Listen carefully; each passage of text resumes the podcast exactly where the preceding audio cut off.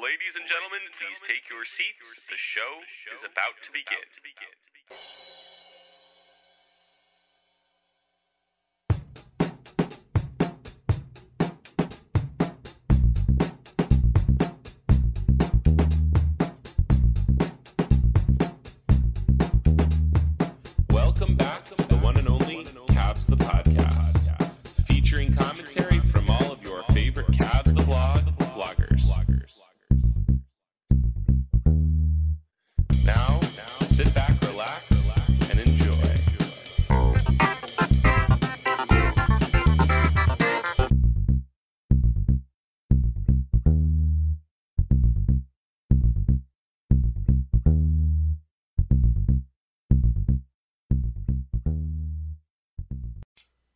Welcome back after a long hiatus to Cavs the podcast. Um, Nate Smith.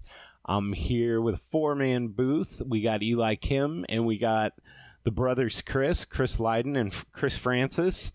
Um, and uh, yeah, uh, welcome back. It's been a minute. Um, and, you know, Yes, big sir. shout out to Chris Francis for throwing in so many, or as I call him, Chris the Iron Man Francis, getting that uh, Tristan Thompson consecutive games award for Ooh, I like that. I love that shit. Uh, for consecutive games recapped. So thank you, Chris, for all your hard work on the blog. It, it has not gone unnoticed, and and I'm having a blast, man. Can you yeah. tell? I, I can you you you've really got it down to a science and it- actually I've, I've loved the format that you kind of developed your own style you know you kind of dive into the uh, the net rating and you kind of dive into five or six quick points you know brevity is the soul of wit here so I've been That's what I noticed with the grind. Is like all of a sudden there was like an, a focus on economy. You know what I Yeah. mean? yeah Well, you were covering my ass too, and I really appreciate that. I just like got, Uh, got oh no, no, it's, all of it's it a at once. pleasure. Like I said, I'm having a blast. So Awesome. Yeah, he's it's it's he's really been uh the uh, he's been our MVP this year. I don't think anybody's he gonna. gets the uh, he gets the chain. oh, I want the junkyard dog award. he gets the JYD. yes. uh, well, well, it's well, we we actually came up with it first. By the way, That- that Yeah. should- we because we Yeah, we did talk dog. about it. Yeah, we we had the dog pill. You know, like Yeah. we. So I feel like the Cavs kind of owe us royalties on the reward or award that they're passing. Well, I I think it's a case of great minds thinking alike, and and, and ours too. So that's because we're gracious. that's because we're gracious. yeah, and I know last night's award winner was a bit of a surprise. I, I like it when it's a surprise, but uh, Dylan Windler won the D- JYD award last night. Kind of a a big comeback, and let's let's jump into last night's game. Um, of course, I don't have it up, but Are we are we recording? uh, that's a good question. Oh no. Hold on, sorry, I'm not used to my Mac here. Yeah, I'm on a Mac as well. Maybe the light just doesn't come on. No, we are recording for sure. Awesome. Yep. Hi everyone. so we'll just edit that part out. um, one second. Let me pull up last night's box score. This is hot Googling action on Cavs and Podcast. All right, there we go. So, uh, yeah, Cavs won 107 101 in a, in a pretty close game most of the way. The Cavs definitely had some struggles. Uh, I think Caris LeVert probably struggled more than anyone with a, a minus 13 and just eight points. He, he did have a base six triple double, though, with uh, eight, seven, and six. Um, uh, 8.7 rebounds, six assists. Uh, Well, but I think th- we were all a little frustrated with him on the live thread. Yeah. So, what do you guys think about Kara starting? So that's been the recent change. So, what what are your guys' impressions? Um, I, for me, I think it's a change that makes sense. It gets him in the groove a little quicker. It makes it so Darius Garland uh, can be more of a scorer and play off the ball a little bit more. Um, the problem with it is um, he can't shoot and he doesn't take good shots. And the thing that drives me nuts about him is he'll cross a guy up, get parallel or past him, and then for some ungodly reason, he will cross back over and let his defender recover. And he doesn't seem to be great at going left. Um, I'm a little concerned uh, about his four for 15 last night. Maybe he's just got to get into the, the groove, but I haven't been super impressed with him. I don't know. Who who else wants to chat? Eli, you've been awfully quiet so far. You want to chime in on Caris LeVert? Yeah, I think um, him starting, um, I don't have a problem with it. Um, I think the Cavs do need more offense, and he's definitely more of an offensive player when he can make some buckets. But he, I think he's only had really one decent game um, since he's been a Cavalier, in my opinion, and uh, it was in a loss against. So I, I think with the injuries, you kind of have to start him because you'd rather get a little bit more offense instead of starting Okoro, Mobley, and Lamar Stevens. That's just uh, not a very encouraging bunch offensively. So I get the logic of why you start him over Lamar, but um, yeah, to be it hasn't been the best experience so far for the Cavs, definitely for sure. I agree with a lot of that, and I think you know, the only way his chemistry or whatever, the the fit or you know familiarity with the offense, whatever you want to pin the sort of uh, amorphous thing of him not performing well into, um, it only improves with time and, and effort. And unfortunately, there's just not any more games left where you can feel good about being experimental. You know, it's the end of the season, and so I do like him starting because you gotta see if he can fit in, and um, I'm sure that impacts their longer term thinking as well. Um, but yeah, it hasn't been great. I went I went back and checked out like I just wanted to see what his handle looked like in the paint, like pre-injury, to see if there was something there because he's like he's very low. He doesn't have great ball control. Um, he's backing down a lot in the paint, which is you know it just looked weird to me. Um, and his play style has been like that, um, looking back at other seasons. But I do think he might be, you know, not 100% uh, physically as well. So uh, it's tough. It's not been it's not been good. Yeah, I, I mean that that's a, a pretty cogent analysis. Chris uh, Francis, were you going to jump in there? Yeah, well, I was just I, the main takeaway for me with him starting is I, I took away the same thing Nate did, which was it helps Darius basically. It helps him become more of a scorer, which is what the Cavs need because of the so that that's definitely the first thing that I'll actually zag and say it's his defense. I mean, that's that's where he's failing. I think is that um, you know he's he, he since he's starting with. I mean, it's the front or I'm sorry, the back court is or the the perimeter guys are Darius Garland, Caris LeVert, and Isaac Okoro as your point of attack defenders or perimeter defenders, and that's just not cut. I mean, there's not one plus defender. You know, like you don't think can, Okoro's they, a plus defender? No, nah, I mean not yet. Not he yet. was last game. I, I I think that I think I mean the two things that are missing from his game really is defensive playmaking and rebounding. I mean his rebounding is atrocious. I mean it's it's just simply unacceptable. That I mean, he has the same. I'm pretty sure he has the same rebound rate as uh, Darius. So I mean, just for a guy that big and that strong that could jump that high, I mean, there's just no excuse for him to put the not put the effort in and go get the ball. You know. Well, so, uh-huh. Oh yeah, I was just gonna say it's been recent too. But uh, what do you think about the way that they've been running the offense when he's in there? Because a, it's been weird with this last game. They were right. playing a lot of five out and it didn't work because Kevin Love was in its center or Markkanen.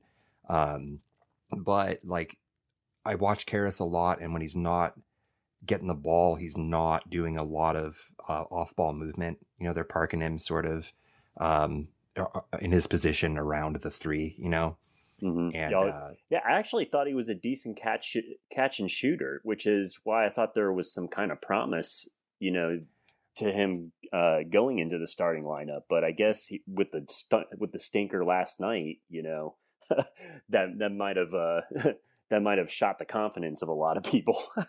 yeah, I just think it it would help if everybody's standing around the outside. We've been having trouble penetrating, and Mobley going down doesn't help that. But it was happening before that too. And I'd I'd love for him to be doing some off ball screen stuff or just running around the baseline. Uh, yeah, and it, and it gets back a lot to you know everything I have seen so far has led me to the conclusion that you know in the email thread Benworth was right, and Benworth absolutely hated the trade. Um, you know, one of the things that he loved about Rubio was Rubio always followed through on the cut. Um, and even if he didn't get the ball, it created that negative space and was a great off ball screener and just did kind of everything on offense, even if he's didn't have a great field goal percentage that you needed to do uh, to be a positive, you know, net rating player. And Caris LeVert, very much, you know, in Ben's opinion and starting to become mine, feels like the opposite of that. You know, a guy who doesn't seem to have a plan on offense, kind of doesn't manipulate defenders, you know, takes the assists that are there, but isn't really good at directing the offense. Um, but his, like we talked about, his ability to, you know, spell Garland as an every uh, play um, playmaker is good. Oh, the one thing I don't like is him taking away shots from Okoro, because frankly, Okoro's been kind of turned into a pretty Shots decent corner His corner three shooter. really come around. Yeah. absolutely. Yeah, he's he's been a good catch and shoot corner three player, and a lot of that is because teams are leaving him wide open, but he's making them. So you know he he's becoming he's becoming PJ Tucker in that regard as a as a corner three player, and his release has gotten better and higher and more consistent, and he's even made some from the wing instead of the corner. Um, so I'm I've been very pleased with Okoro. I wish he would continue to do more, but I actually think Okoro was one of the best Cavs in the last game. You know, he had five stocks, five rebounds, kind of belying uh, your analysis there. And if and if he can kind of continue to give the Cavs that, that bodes really well. I, I will say the other side of that is that, you know, they beat Orlando 107 101 and hardly any of Orlando's uh, starters played in crunch time. So it was a little bit disingenuous. You know, Adam when we, Silver's NBA. Yeah, when we saw 24 minutes of Cole Anthony and 28 minutes of Franz Wagner and 27 minutes of Wendell Carter, and they all had a positive plus minus in that game. And the only guys that seemed to be able to stop them on the Cavs uh, was the guy that wasn't playing except immediately after uh, Evan Mobley went down, and that was Moses Brown. So he seemed to be the only guy with the size to stop them, and the Magic seemed content to uh, to tank their way to lottery glory at the end of that game. So I don't know how much stock you can put in the the Magic win, but I, I will take the scheduling wins at this point in the season.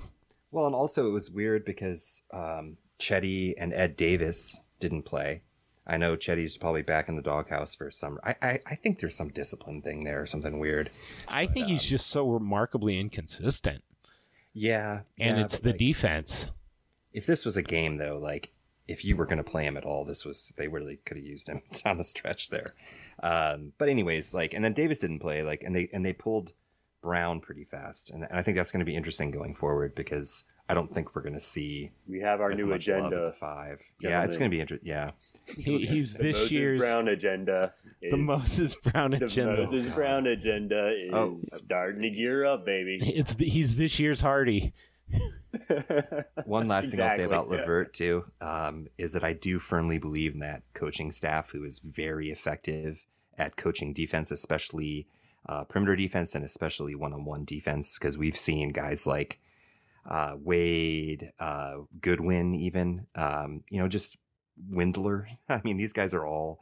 Uh, I'm not saying they're great defenders, but they like they play fundamentally good defense, which Caris LeVert does not. So if he's coachable and he's still young, just thinking about that, like he could potentially improve, uh, improve uh, on this staff or with the staff. Yeah, that, it's an interesting point. point, and yeah, um, that's what I was going to say. we're gonna go to break, but hold that okay, thought, yeah, Chris. no problem. We'll be Sorry right back. Welcome back to Cavs a podcast. Chris, what were you saying? Yeah, no, I just wanted to piggyback off of the to put a bow on the Caris LeVert thing is uh Chris made the point, you know, about his injury not being 100%. And also, you were making the point about him being kind of lost on offense and, you know, operating without a plan, you know, when he gets to the paint or whatever. And I think that part of that has to do with the fact that this guy's now bounced around to his third team now over the past, I don't know, uh, three years, two years. I've lost all sense of time. Yeah, I mean, it's he- it's been three years yeah. because there I mean, was the Jarrett Allen trade last year. Where we went to the Pacers, and then he went then, from the Pacers to the Cavs. The Cavs. And he- yeah, he's yeah. on his third team now, and uh, and I think it's just going to take time, you know. And I think uh, with a guy like Levert, it just seems like it's going to be one of those things where it's going to have to be a steep learning curve, you know, because of the way he plays. He just plays a certain way. You know, he's basically an ISO scorer. You know, he's he's in that Sexton mold, right? You know, that was the concern of everybody's. Um, it was just that he's just a scorer and not much else. Um, but I think that what he's shown, at least in the positive sense, is I think he's a better passer than people give him credit for. I think he's also uh, he he just has a better uh, intuitive understanding about passing, like a connective passing and just rhythm passing in ge- in general. You know that that you know um, seems to be a huge struggle for Sexton, for instance. Um, so I think there's a, I think there's a upside there, and so you know to your point earlier about you know I think uh, I guess it's uh, totally okay to me to keep on experiment. I mean, might as well experiment, right? I mean, with all the injuries that we're talking about, I mean, and you guys mentioned uh, Windler uh, and Stevens from last night. You know, uh, JB's going with some unorthodox, you know, experimental lineups, you know, in the clutch and in certain situations. So, you know, why not get kind of nutty with it, you know? Yeah, yeah. Speaking of you know experimental lineups, uh, we saw a lot of uh, like uh, like we said, Dylan Windler, who probably played the most minutes that he's played in quite some time, uh, with 16 and got got the JYD award, and uh, with his nine rebounds, two assists, two steals, really kind of flying around on defense, um, really making a name for himself as you know, an, a defensive grinder for the Cavs, which is really nice to see uh, as long as he can stay healthy. Um, and I know you had, Mr. Francis, some thoughts on That's Dylan right. Windler. Oh, I'm- just gonna take my victory lap right now because the the Windler agenda, I'd say, is never been hotter, never been higher, you know, and uh, and it's awesome. And what I want to do is actually the hot take now is parlaying the Windler agenda into the Moses Brown agenda, and that's what I want to, you know, that's the that's the real objective now is um I mean, he's been a positive impact player from every moment that he stepped on the court for the Cavs. So I just don't get why he's only getting six minutes, you know, when the defense collapses, you know, in the game. And to me, is I don't know what your guys' first impression of Moses Brown is. What I was wondering is, you know, am I just crazy? Am I just seeing something that's not there? But I mean, to me, he seems super big, super athletic, um, uh, and he's super strong. And JB was just talking about in one of the post game uh, pressers or whatever, just that he's a communicator on defense, and I'm guessing that's probably, uh, you know, thank thank you, uh, Rick Carlisle, right? You know, or because he played for the Mavericks, um, uh, breaking into the NBA. So I just, you know, I think he's like excellent in Cavs minutes, and I just wonder, am I crazy, or would you like, would you guys like to see more Moses Brown? I want to see. Uh, more I'll Moses take it. Brown. Oh yeah, I like go ahead. Moses Yeah, Brown. you go first. Um, I really like Moses Brown a lot. Actually, I thought that he was going to find like a permanent home when he got traded to. Um, who did he get traded to? He got traded to someone temporarily, but he also has like a really unique athletic profile because he was like a top fifteen recruit. Um, Yeah, he's So- a freak athlete, right? supremely freak athlete. He played with uh, Cole Anthony in high school, and then after he left, Cole Anthony actually transferred to Oak Hill, and the a lot of people joke now that it's because he didn't have Moses Brown to help protect his uh, defensive shortcomings, even at the high school level. So, um, that's I, I think Moses Brown should be an NBA player. I think, ironically, I think the Cavs should try to lean into him and play him. But it seems like right now JB's kind of going the opposite, and we're going to see. We've seen the super tall Cavs, but now we're going to see the super small Cavs for the rest of the way with all these injuries. So I know, Um, right? yeah, it's it just seems like I think I think tomorrow with Mobley out, I think Lamar Stevens is going to be the starting four, and Markkanen might be the five. I mean, that's kind of looks like what it's trending because Love definitely wore down down the stretch last night uh, when he had to play all those extended minutes. So it's going to be interesting to see how the lineup adjusts. But I would definitely consider starting Moses Brown and keeping Markkanen at at least the four. Ooh, and uh, I he doesn't like have to play a lot of minutes, There but we go. I would give it a chance. I love Yeah. it. I agree. I mean, I, I really like Moses Brown too. I mean, I, you certainly can see um, he's got some dexterity issues uh, with the ball in his hands around the around the rim, and uh, has uh, missed some some bunnies uh, for sure, and his limited engagement here. But um, I really like him, and I mean that's why we brought him in. I thought you know was uh, for a, a situation like this. Um, if you're not going to start at Davis like you used to when you were when you were missing centers before. Um, I would definitely not go small. I would I would give him the time. I think he probably earned a little time with his play. This staff seems to be into that. Uh, yeah, I, I mean, I, I I like that idea a lot. I, I I was even thinking about putting. It doesn't really matter with the with the forwards on offense versus defense, but I would love to have Stevens and and Lauri stay uh, as forwards for some minutes there for sure. I'd even take them with with a, just to have that available. I think this next game it won't be as big of a, an issue uh, playing small, but it will be in the future. Yeah, I'm I'm with all you guys, and you know, even in his Mavs stint, um, he was a positive player in about seven minutes a game. Um, obviously, kind of got depantsed by uh, by Jarrett Allen in the one game where they started him against Allen, but I also think that's a uh, that was a tough, tough matchup for him. Um, and Yeah, covering an honestly, he hasn't had. There's only been a couple games he's had the foul trouble that really uh, plagued him in in that start. And you know, even with Dallas, uh, he was a positive plus minus player, and you know. Especially considering how much Dallas struggled earlier in the year, that's uh, saying something. I do think against Dallas, he's probably a little bit of a tough play because they run a pretty, um, you know, their bigs can generally shoot.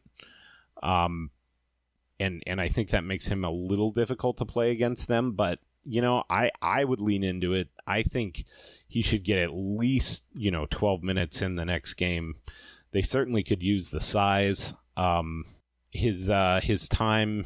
Sorry, his. Uh, I'm pulling up his Cleveland stats here. Give me one second. Well, while you do that really quick, he um he's got let's see. If he plays 12 minutes, I'm fine with him fouling as much as he has. Yeah, absolutely. I want him to be I Uh, want him to be physical, yeah. especially with Allen out. Yeah. Uh, play the uh, the um, Hartenstein agenda. You know, That's right. There we go. use, use them six fouls and lay some wood on some guys. But I mean, he is super long. He's athletic for his size. You know, coordinated for his size. Um, he shot. You know, he's shooting thirty percent from the free throw line with the Cavs, which has been rough. But he also, you know, rounded out to about sixty three percent with the Mavs, which I think is totally acceptable. Yeah, um, he's big, yeah. averaging almost he's averaging 0.6 blocks in five and a half minutes, which is really, you know, an incredible number. Um, so he definitely changes the calculus around the basket, and I think. You Yep. know, when the Mavs are running a non shooting four, and I don't know enough about their lineup to know who that might be, but uh, It's that probably Power Kleber. Uh, Powell, no, Yeah, Kleber, can Kleber shoot. shoots a lot of threes, Yeah. but when Powell's out there, I would put Moses Brown on Powell for sure. Yeah, because you know, a we want Dwight Powell shooting threes. uh, that that that being the biggest thing, and I I don't think he can match up size wise at all there. So Exactly. Yeah, and, and I guess one more tidbit. Uh, Moses Brown was actually a net positive player for the 2020 to 21 season Oklahoma City Thunder, and he started like 40 games. Oh, I didn't realize So- that. Wow. So Wow. when Holy crap, how did he he, pull that off? I don't know, but he he was a plus four net rating player, uh, or plus four per hundred possession player for the OKC. Yeah, Thunder. eight point six Holy points and almost nine rebounds. Like, how is this guy not playing more? What Yeah, the heck so- is going he has a- on? I He believe does he, was have a really only, hard time finishing. Yeah, I think he was the Yeah, only starter true. with a positive uh, on off on that team because I think even Shai, even though he had a great year, I think he was, ended up being a negative. Um, oh yeah, but it's almost impossible to be a positive player on OKC.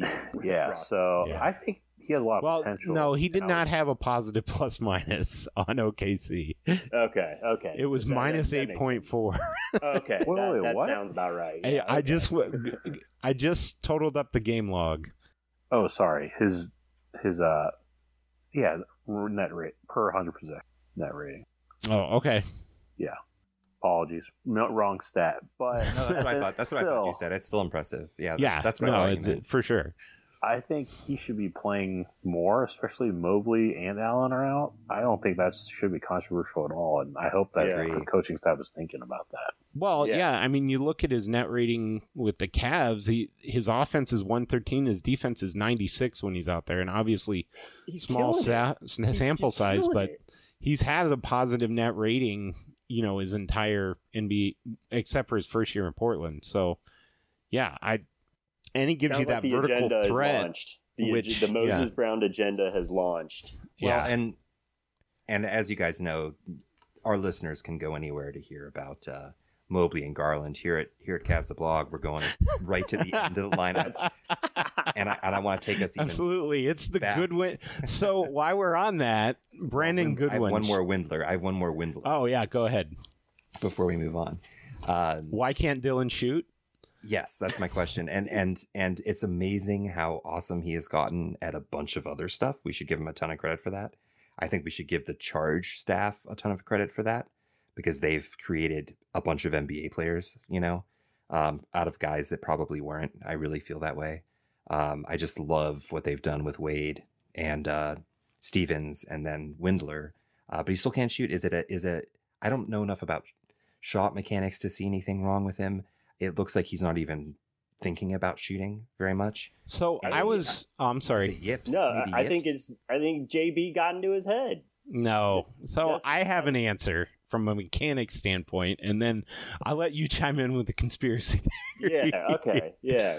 So So I was I was going over this with uh, I I think it was Whitney on Twitter, and uh, he said one of the big things on Windler is he's a much better shooter off the dribble, which is where most of his where a lot of his shots came from in college, and I think he has not adjusted well from a catch and shoot standpoint. His catch and shoot mechanics aren't great. He's still like his release isn't quite high enough. It's it's a little slow. Um, and he hasn't even he hasn't really gotten good at coming off screens. Um, so it's it's but I think a little. So I think that's some of it. But I think I'll let you chime in here, Mister Francis, on, on what you think it is. I mean, it's to me, it's clearly just a confidence thing. I think the motion's fine. He's slow. I agree with that. I mean, he's definitely slow. Also, uh, he's ambidextrous. Like he's he's a guy that's he's doing the LeBron thing where uh, he's shooting right-handed, or I think he shoots right-handed, or does he shoot left-handed? I can't remember.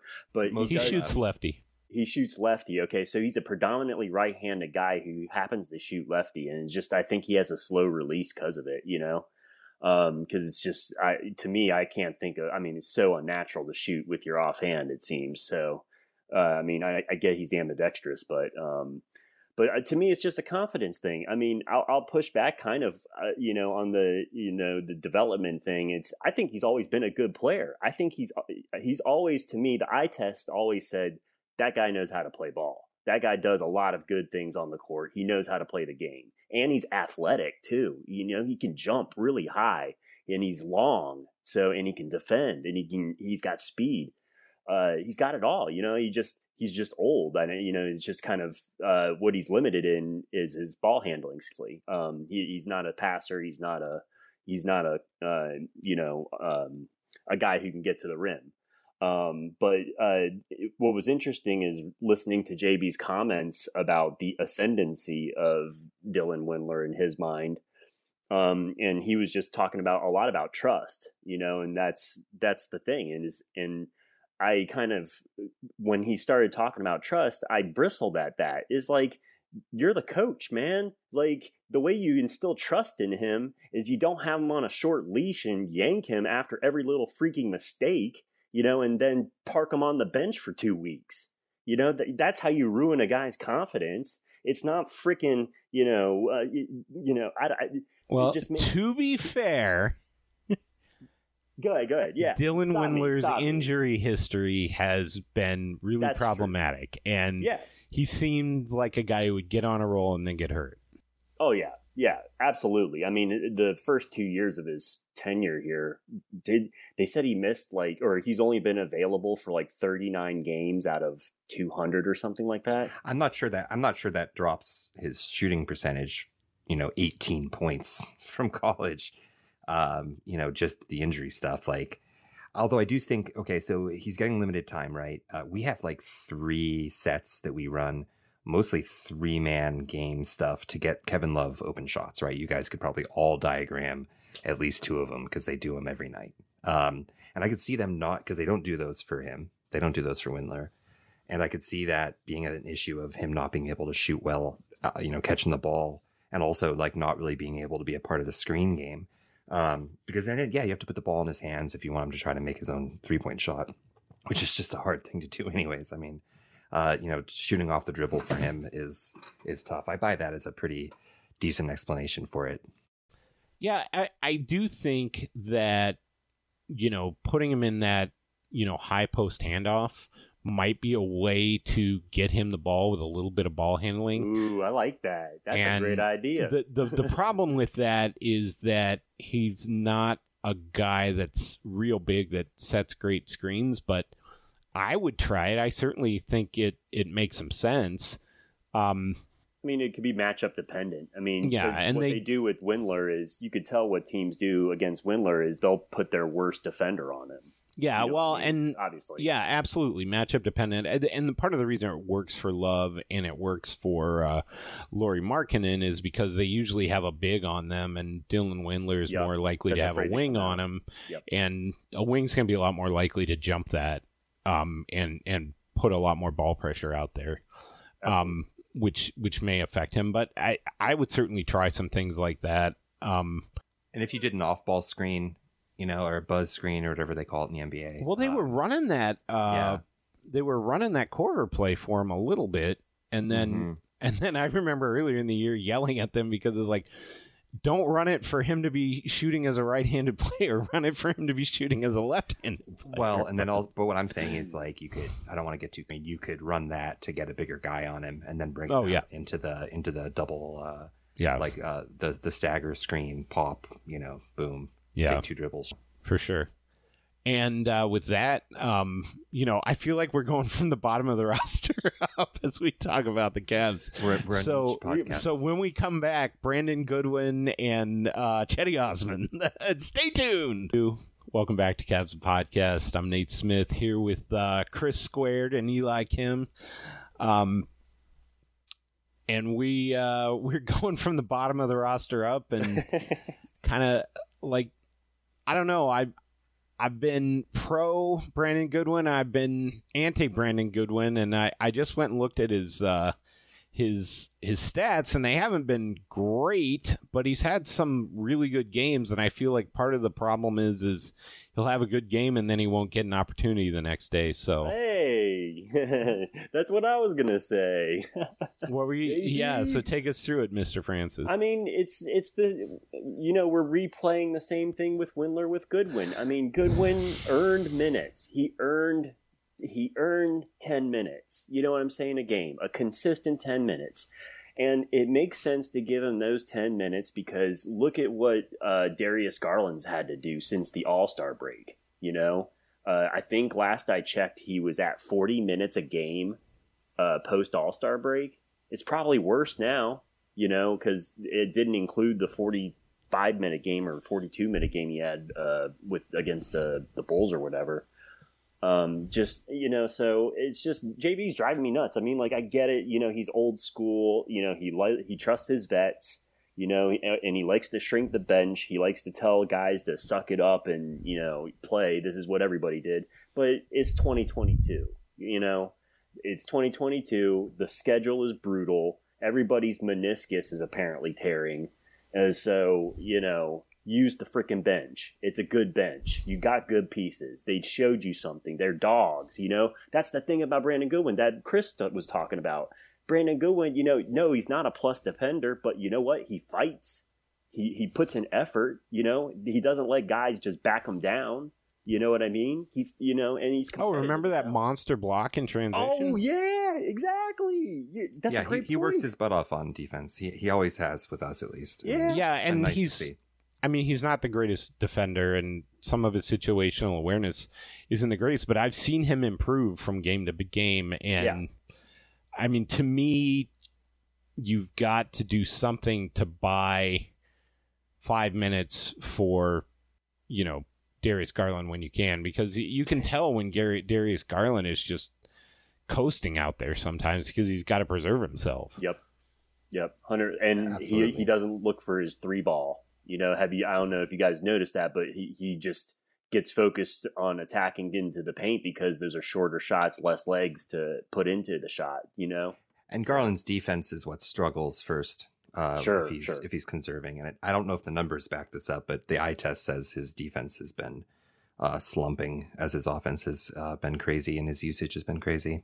Mm-hmm. And it's understandable, to be honest.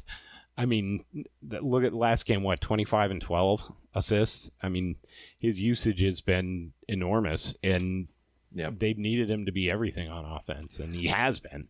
And, so. and not to be not to be too much of a brown head, but uh, I'm I'm I've seen the the the very simple like pick and roll stuff work really well with Moses Brown with uh with uh, DG, and I sincerely think that uh, Goodwin can run those those same things. Uh, he's he's not mm-hmm. DG in terms of uh, playing the pick and roll, but he's he's better at he's running than passer. any other options. yeah. yeah. no, he's a good he's a good passer. You know, I mean, and, I've and, actually and, been pleasantly surprised by his passing. Uh, and and going unsaid in all of this is that Rondo has like just been uh, unable to contribute anything. I mean, I well, I mean, was I mean that to me gets to Koby, the desk of Koby Altman a little bit in that. I mean, what were you expecting? Uh, Rondo should never have been anything more than a stopgap solution. And, you right. know, I know they traded for Caris LeVert to be a backup point guard, and then he ended up getting hurt and kind of has had a hard time playing that role. Yeah. And, and then they gave Goodwin the contract right around that time, too, didn't they? Yeah. Right. Well, no, I don't think. Contract. I think he's still on a two way. Is he? Yeah, no, I believe I he's. We, do we need do we need hot googling action? Eli, get on it. on it. to the Kim phone. exactly. Exactly. um, but I I just uh, I really felt like they needed another ball handling guard at the trade deadline or on a buyout or something like that. You know, I was like, oh, let's get Dante Exum back from uh, uh, Spain, and just mm-hmm. you know, we didn't see anything, and I really feel like it was a miss to not add another ball handling guard if you're not going to trust Windler or not Windler uh, Goodwin. So right. So and then of course the guy they don't they've I think they've just given up on the entire possibility of Cedi Osman being an offensive initiator. I think they just want yep. him to finish plays. That's all they want him to do now. Yeah, yeah. I, that was I saw that comment and it, I just you know might as well you know I think it's over. Finally, yeah. the, the the Cedi Osman odyssey is is come to an end for the Cavs. He was so. Oh, I don't think that's he was so true. great with. He was so great with Rubio. I, you know, he's always been. Streaky, I know that's his thing, but. Um, I, I have some pet, I have some conspiracy theories and, and pet theories about this. The conspiracy theory Ooh. being that it's a disciplinary issue. Um, you know, he's late to practice, he's not paying attention, something like that. He doesn't seem like a, he seems like a real grinder from everything everybody says, but he also seems to get like DNP coaches' decisions for random stretches. So that's one possible explanation. I think a more possible um, is that he was playing really well even without Rubio in like third quarter and fourth quarter comeback situations. And the Cavs just haven't been in many of those. They've been winning and losing relatively close games. Um, and so that might have something to do with it also. Hey, let me, uh, I'll Yeah, chime in a little bit. So, uh, on the Osman point, uh, the voice, the, I guess the main beat writer, Chris Fedor, actually had a little tidbit about Cedi Osman and why he's in the doghouse. So, the explanation he gave was basically he was trying to do too much and he's not he's never been instructed to do too much. So they don't like when he takes over the point guard role. They don't like when he dribbles the ball and tries to be a playmaker. And so due to Uh, him doing that randomly and kind of going off script that's kind of what was alluded to in the story that he's been earning these DNPs.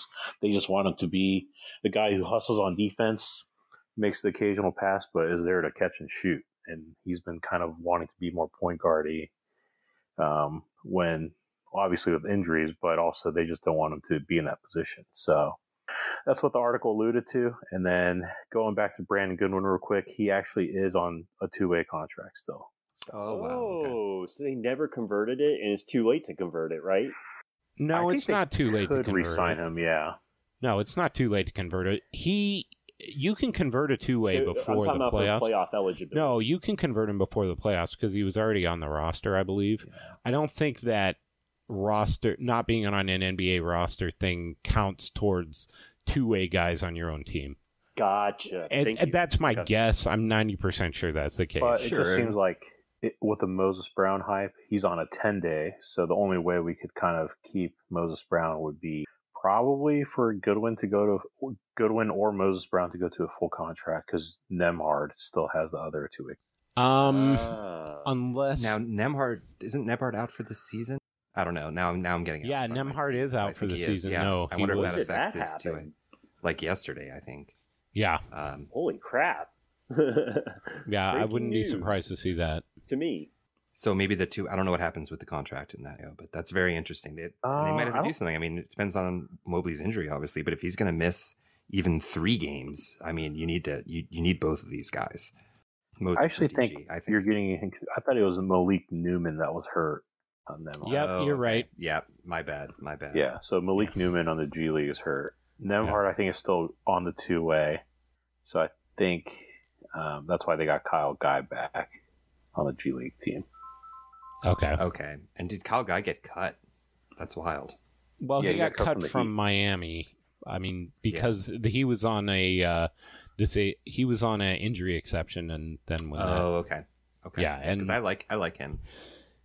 Yeah, I didn't like him in preseason, but he killed it for Miami. Uh, might be might be worth a try, but I I, I don't know what this team's gonna do. So I don't know, and I and I guess that gets to one of my bigger beefs with the Cavs right now is I just feel like since the All Star break, JB has been zag when he should zig, uh, coaching, and you know I, some of the decisions he's made. I mean, you can 100% pin the loss to Sacramento on him for just inexplicably not using his challenge in a, a clearly a foul that would have been overturned according to the two minute report that gave Sacramento the lead.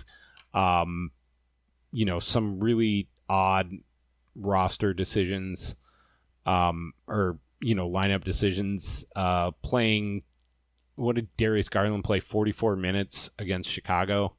It's like you know, you just you're not even giving your team a chance down the stretch when your your main guys played 40 minutes already. So, you know, I I feel like he's been he's been Thibodeauing a little bit too much, and uh, you know needs to set up some route. I I just don't like his feel for the way he's coached since uh, the All Star break, but it may just be that injuries are are revealing a lot of issues and I, I don't know. I don't know. What do you guys think of JB? Uh, that that is the question that I want to ask uh, Eli. Are you satisfied with JB? Is it the injuries? Are you frustrated?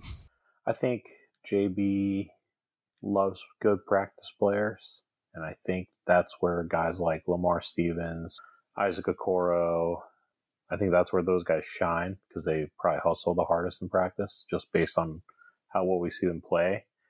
And I think to a little bit of a fault, he falls in love with those guys, um, and that's where we see the you know the Cedi DNPs. Um, that's where we see Ed Davis starting and uh, you know not getting more minutes than Kevin Love or Markkanen. So uh, I think down the stretch, his coaching has kind of regressed. I thought he started the year really strong, but I have to agree there are some interesting choices he's been making down the stretch, especially when things get a little bit tight. Um, and he's playing, he's playing these guys way too many, way too many minutes for my liking as well, and especially Garland. Um, so that's overall. I mean, he's still done a better job than we could have all anticipated, but it's just a little disappointing that he does have some blame in uh, down the stretch.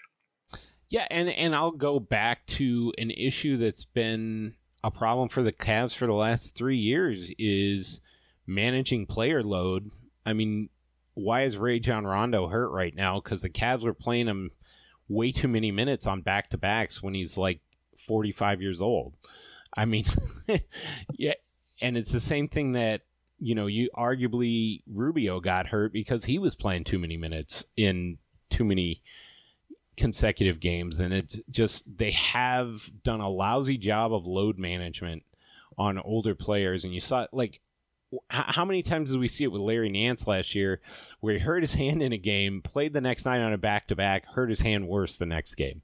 Or Kevin Love when he had that calf strain and then he hurt it worse the next game playing in a back to back. It's like yeah, they just I they don't seem they seem to put the cart before the horse uh sometimes and it doesn't make sense and then yeah, it just doesn't make sense sometimes. I, and I guess in some respects you trust the trainers, but I I'm I'm just a little baffled by, by the way they manage injuries and manage player loads. I think they're okay at managing injuries. I think they are not good at managing player load. Let's put it that way. So, and with that, we will be right back. Welcome back to Cavs Podcast. I'm Nate Smith, and I'm here with Eli Kim and Chris Squared, Chris Francis and Chris Lydon, and uh, we're we're talking a little JB Bickerstaff, and uh, you know one of the things that I wanted to say is I, I'm not trying to be down on the guy. I think he's managed well at times with as a difficult a uh, hand as could be dealt at times, but you know, like like uh, Tucker Carlson, I'm just asking questions. So, and I I think uh, Mr. Lydon wanted to uh, rise to a passionate JB defense here. So you have the floor. You have the conch. From the desk of Chris Lydon. Um, no, I, I, you know, JB's made some mistakes uh, in my mind this season, uh, especially as it's progressed. And um, I can't really argue with any of the facts that uh, you guys did a good job of presenting, but I, I can argue with the analysis a little bit because um, I still think he's done a great job, and I still think he deserves uh, Coach of the Year consideration. Um, all of those facts you guys were talking about, you know, it reminds me of uh, you know, something from my uh, one of my day jobs uh, when you're talking about like a, a, a, operational environment or a threat environment and how you're making decisions within that environment. And I think that the environment of uh, it, to borrow that phrase, has changed so drastically with the very many important injuries to both rotation guys and starters um, on a team that was built somewhat precariously uh, to play this style, right? Um, it, it, it kind of leaves you feeling like you don't have enough bigs or guards, right? Uh, we definitely feel that way uh, throughout the season. And uh, like the depth isn't there because these guys play such complex roles. So, so I, th- I, think once that stuff started to change, uh, they wanted to keep culture really good, and they wanted to keep the the offensive system humming. So we saw that over and over, where guys saw you know uh, their specific role. So it's like if Markkanen is out, there is a person who backs him up in our offense, and they, they've they've done that consistently. And then the offense just broke because they no longer had the personnel to run that system. I mean, with Allen going out, it's it that that's really been the final straw, I think. And uh, it's very difficult for this team to play well. They've overcome so many obstacles and continued to find success. And this was just one too many. Um, And I think that's sort of the elephant in the room, as far as I'm concerned, is like the team's had too many injuries. They're missing an all star center now at this point. Um, you know, Rondo's been a no show. LeVert misses a bunch of time, and then you start losing basketball games. You know, No, I Um, mean that's I, I agree with that. I mean the old saying or the conventional wisdom is coaching's free. I mean it doesn't really matter until you get to the playoffs and then the margins get tighter. You know, but but really it's it's the players that matter and for sure. I mean honestly uh, to me you know my my thing has always I've consistently said that the whole team changed when.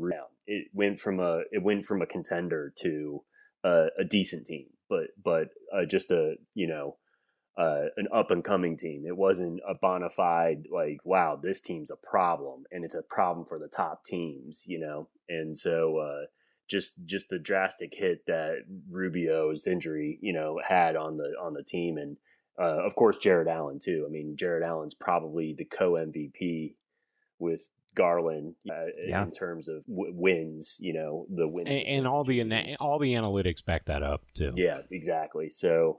Well, he's making um, guys better. He's making so many guys better. Uh, Allen, you on, know. on yeah. both ends of the floor. yeah, Yep, I mean, I, ends, I, yep, I'd almost argue he would be he's equal to Garland in terms of making their offense work. He covers up for guys on defense. He's part of their entire uh, roster structuring, and that that goes past JB too. That goes all the way through the origin. Like they all seem to be, you know, going flowing in the, in the same direction, and uh, yeah, like Allen covers up on both ends. It's it's he's he's massively For sure. For sure. and maybe he'll come back. I don't know. Has anybody heard any? Uh, any Uh, he what's is he still looking like? Is listed as out. Um, Rondo was upgraded to doubtful for Wednesday. he seems like a So- very doubtful type of player. yeah. Um, I I think the hope is that he's back by the playoffs, but um, I I think the other thing is they don't want to make anyone's Nate, injuries Nate, worse. Nate, Nate, Yeah. you haven't said it, but I know you want to.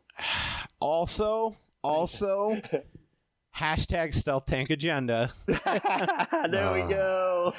I mean, I think there's a little part of the desk of Koby Altman. There's a corner of it that has lottery draft profiles on it. That's all I'm going to say.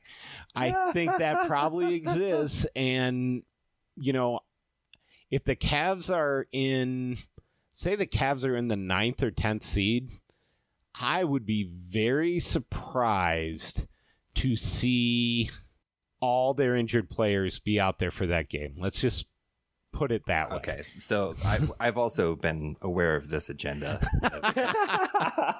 and unsurprisingly, um, I'm I'm playing doubting Thomas once again. You're going to drop the death charges on me, at which I deserve wholeheartedly. I, I know I, I love the stealth tank uh, discourse. Don't A- get and I will admit, it, it is a bit of a troll, yeah, of course. more than a but bit. but I think the interesting thing the interesting thing about about countering it would be that um, I think uh, Koby and Altman Koby Altman and I agree that uh, playoff experience for the young roster, even if it's one series, is worth more than uh, the lottery pick, and and that affects the the trade scenario as well. So I mean that goes that's a big deal, right? So. I, I I think he Do you knows know that, how but that pick is conveyed if they keep? What happens? Here comes Eli. Yeah, Yes, I do know. Talking Now about Cheeks Eli's language. Draft 2022. so funny you would ask. Um, it does not. If it doesn't convey this year, it could convey next year as uh, a lottery protected first again. Oh, If it doesn't so it's lottery protected, uh, no matter what. Then sounds like possibly. Correct, and it's just this year, next year, and then if it doesn't convey after next year, it becomes two second round picks. and you're definitely Cool. planning on being out of the lottery next year. So Cool. But but so his decision making then because i think i do i think he agrees with me that the playoff experience and you guys can chip in on that too is, is worth more than the pick. Um but if they're if they get into you know play in i'm not sure the play in is worth so you know it's interesting. Well, I actually think that if the Cavs make the play in and lose and don't make it to a full seven game series, I would be interested to see if that actually becomes the ultimate trade chip for an impact player Um, that that may be a former Cleveland Cavalier champion. uh, that's that's what I've seen, but I'm not buying that. There's no way. Yeah, no way. no not way. And but Oh well, wonder- okay, that sounds like a second hour topic because I've I've got my own set of conspiracy theories there, but yeah, Well, let Eli finish though, because I I, I want to hear. I, I yeah. don't- If, if I don't let following you. Eli finish, he's gonna walk up on stage and slap me. So no, I'm not. I'm not working. But um, I think that the interesting part is if the Cavs were to you know stay in the play-in position and lose, but they get to keep their pick, it'd be you know the what the 15th or the 16th pick. So no, that it's could fourteenth, thirteenth. oh sorry, four, 13 or 14th. You're right, and that could be an interesting trade piece. Um, you know, and it could be the last trade piece before the Cavs are way into the tax starting next year. So um, it's just the possibility that that you know it's not the end of the world that the Cavs could trade their first round pick again uh, this year um, That would be wow. in a weird way to What- set up uh, Koby, the take us, take us a bow. Wow. If we could. Well, so that they would have to draft the player first, then trade him though, because they're trading. If they get this year's, that automatically means next year's is already promised. Well, and at the time, I mean, Correct. take take about Koby, but also at the time, uh, the the odds were certainly in our favor of going into the playoffs. Uh, when they make that trade, we are what fourth in the East, third in the East. Yeah, and Uh, I don't think Mobley and Allen are anybody saw the Boston just barnstorm tour that catapulted them right to the top of the East. Like nobody Yeah. saw them coming out of the All Star break the way they did. and it was pre uh, pre trade deadline, right? Well, it started there, and then it just continued after they got. uh yeah, White. Derrick Derrick White definitely. Yeah. But either Uh, way, like it certainly seemed like the lottery, the lottery protection was a bit of a foregone. You know, it was or the opposite of a foregone conclusion at the time when they made the trade. it's revisionist history to criticize the trade because the, the the fact of the matter was was the Cavs needed somebody who could Oh, yeah, the I agree. You know, like Rubio was gone, Rondo is you who you know he's 38.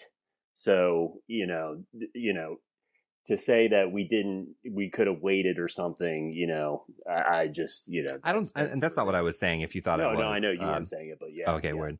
No, I I will say the only person that I know that came out strongly against the trade and was Ben Worth, and that that was just in you know the email threads and But that, yeah, but that scares me too because I was just telling my mom the other day.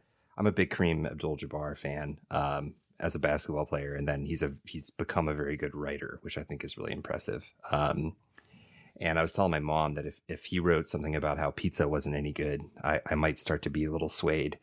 Um, and that's how you feel about Ben Worth.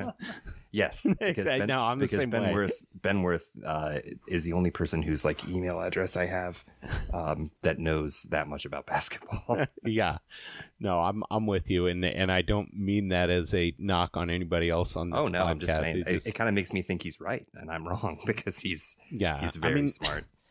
I like LeVert. I just don't understand him sometimes.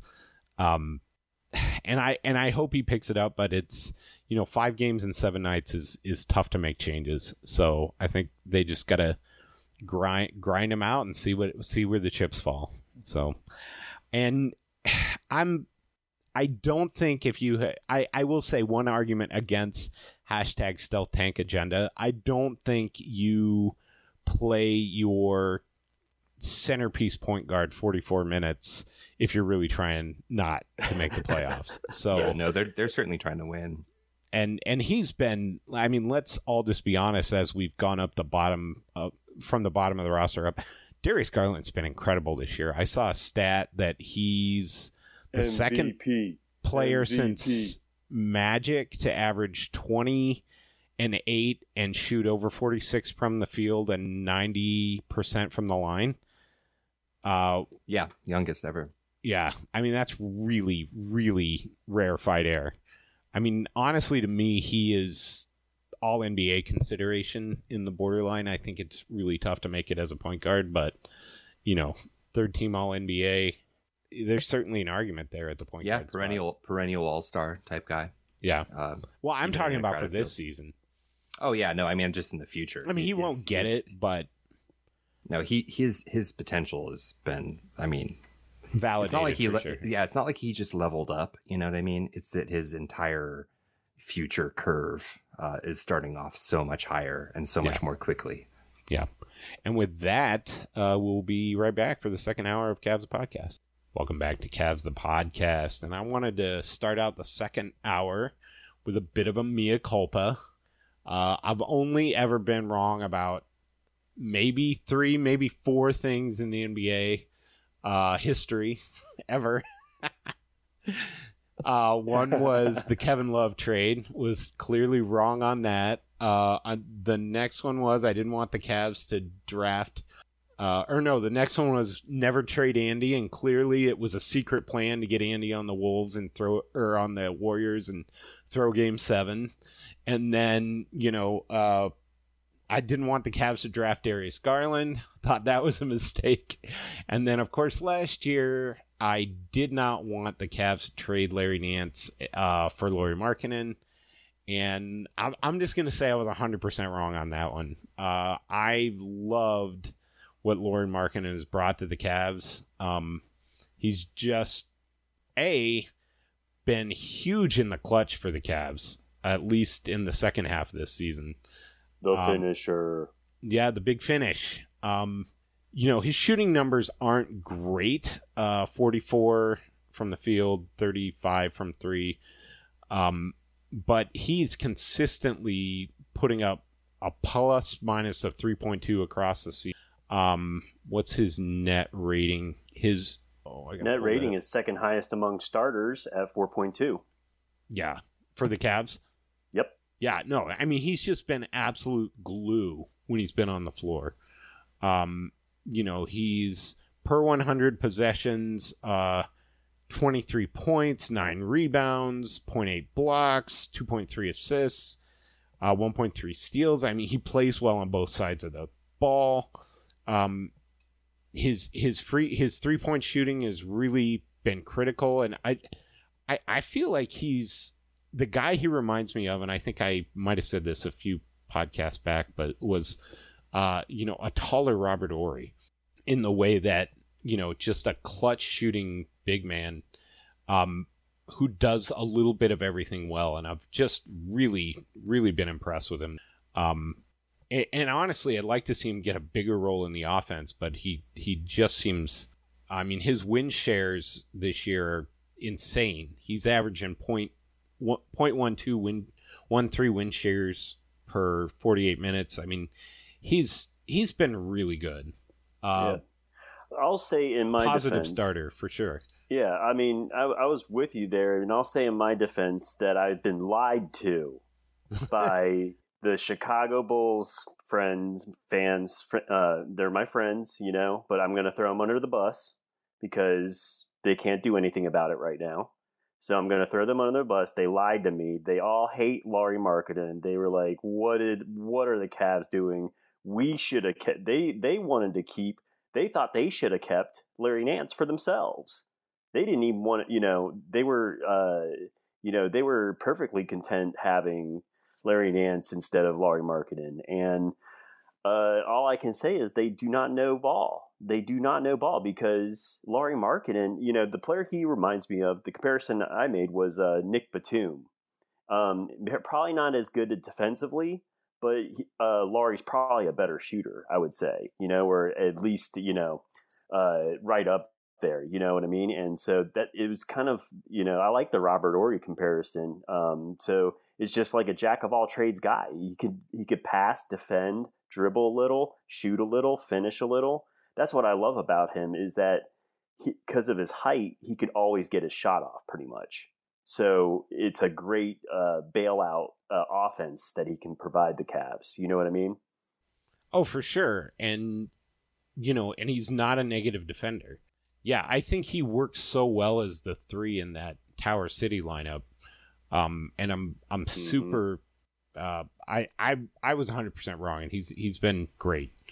Um, anything to add, Eli or Mister Leiden? Yeah, I mean, I think we're all wrong. We all really like Larry, and you know, candidly, as good as Larry has been, I secretly do wonder if uh, the Cavs just started Larry Nance at three when he was healthy and playing a lot. I kind of wonder how much better those teams could have possibly been. Um, I, that's a really good point. it's um, you know, I think the problem with Larry Nance is that he's always hurt, and he's been Yeah. basically hurt since the moment he got traded over to Portland. Yeah, and he's only played two games for New Orleans. Yeah, so it's it's you know I think that also helps you know the Lauri Markkanen case. Um, but I, I'll be honest, I think my biggest surprise is how good Lauri's been on defense, especially guarding. He always draws the hardest assignment. I feel like, and he's really Mhm. versatile because he guards Giannis when we play the Bucks. He guards Jokic when we play the Nuggets. Harden. He guards Harden. LeBron. He, and he guarded LeBron. So he's kind of the guy that I feel like they put a lot of pressure on him defensively, and on offense they kind of let him chill and you know take just the open three pointers. Um, Run the floor. yeah, and just kind of speak. No, that's a great point, Eli, because it speaks to his character. He's just a team player. You know, he's willing to fulfill a role that the team needs. You know, that's not necessarily the glory or anything, but you know, he does it, and he does it at a pretty competent level. So, you know, it, it's like, how can you fault the guy for that? He's he's impacting the game, and it's creating team success.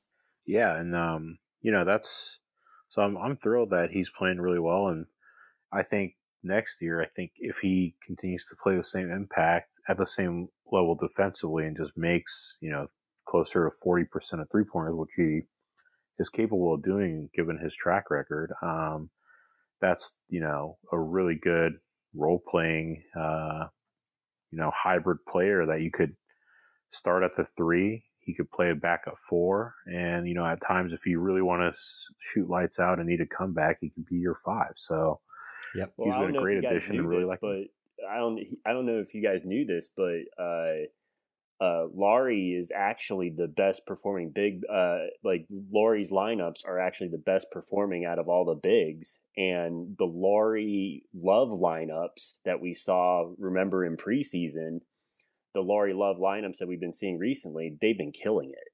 I mean, they've been just absolutely shredding. The, uh, Yeah. They can both shoot and they can both rebound. yeah, yeah.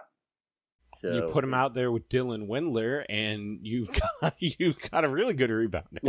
Well, Honestly, and, I uh, don't think that's the worst lineup to run. Oh, absolutely bench not. No. I agree. John uh, John Coker, I think is how you pronounce Yep. his name, uh, on Twitter. Uh, I, he and I were going back and forth earlier about uh, you know pairing Brown with Love to help uh, defensively, um, and I like that because if you have Markkanen, Love, and Brown out on the floor, I think that'll be really effective.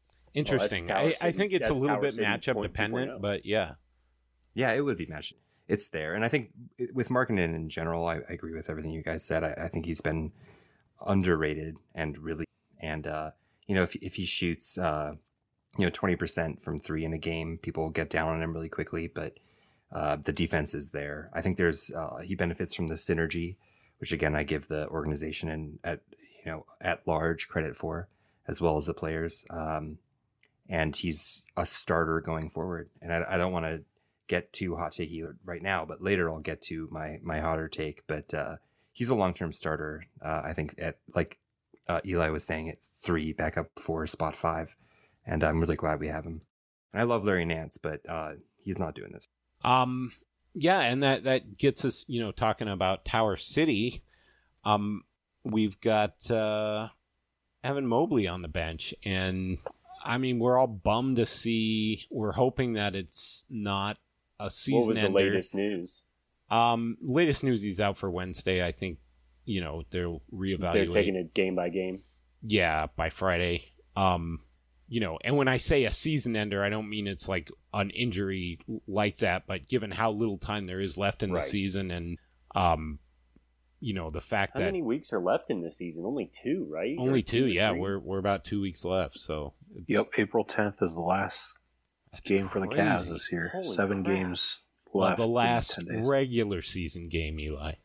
Correct. My apologies. yeah, it doesn't feel like it uh, here in the lovely state of Ohio. No, uh, and spring spring is here. The schizophrenic Ohio spring.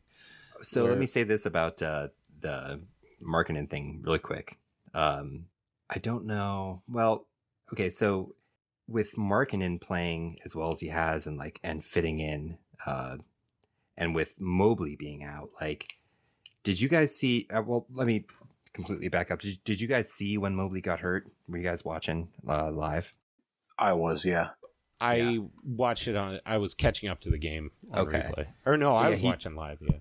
he might be very stoic and, and he seems like a guy and by the way i'm gonna i'm gonna pretend i'm a doctor uh, for other people's entertainment because i think that's totally good and ethically fine um, but uh, it didn't seem like the i mean the guy was not writhing in pain and so i do have some hope that uh, he's gonna be back you know around the start of the playoffs uh, but I don't, eh, do you guys drastically disagree with that? Because it'll affect my last point on Markkanen, I think, a little bit. Oh, I would. I would think. I'm hoping two weeks is the max, but yeah, I, I don't Oh, that know. would be great. I, it all depend. Ankle sprains. It's all whether how how sprained it is. I mean, Lauri was out three to four weeks. Yeah, because I, just think there's something to be said. If, if they think they're going to have Allen and Mobley back for the playoffs, there's something to be said uh, for using DG and Okoro and Markkanen as anchors of your sort of very diminished uh, offensive schemes that you've been using all year and that you'll return to when those guys get healthy and kind of trying to hold it down there uh, that way instead of trying to just cobble together uh, novel matchups and novel lineups uh, coming down to crunch time. No, I'm. Yeah, I'm with you. Um, the other thing I wanted to ask about Evan Mobley is, um, and maybe this is a question for after the break, and it's because it's kind of a loaded question. You think that injury is going to derail his Rookie of the Year campaign, or does he already have it locked up? Ooh, that's a tease. I, I feel like Eli is the well. we- We'll answer that after the break because I feel I know Eli's going to have opinions here. So Eli, what do you think? Is Evan Mobley uh, still going to be Rookie of the Year? I think he should be. Um, but I do think it opens the door slightly for my my, my other favorite rookie, um, Scottie Barnes. Um, and it also doesn't doesn't help Mobley's case that Toronto has overtaken the Cavs.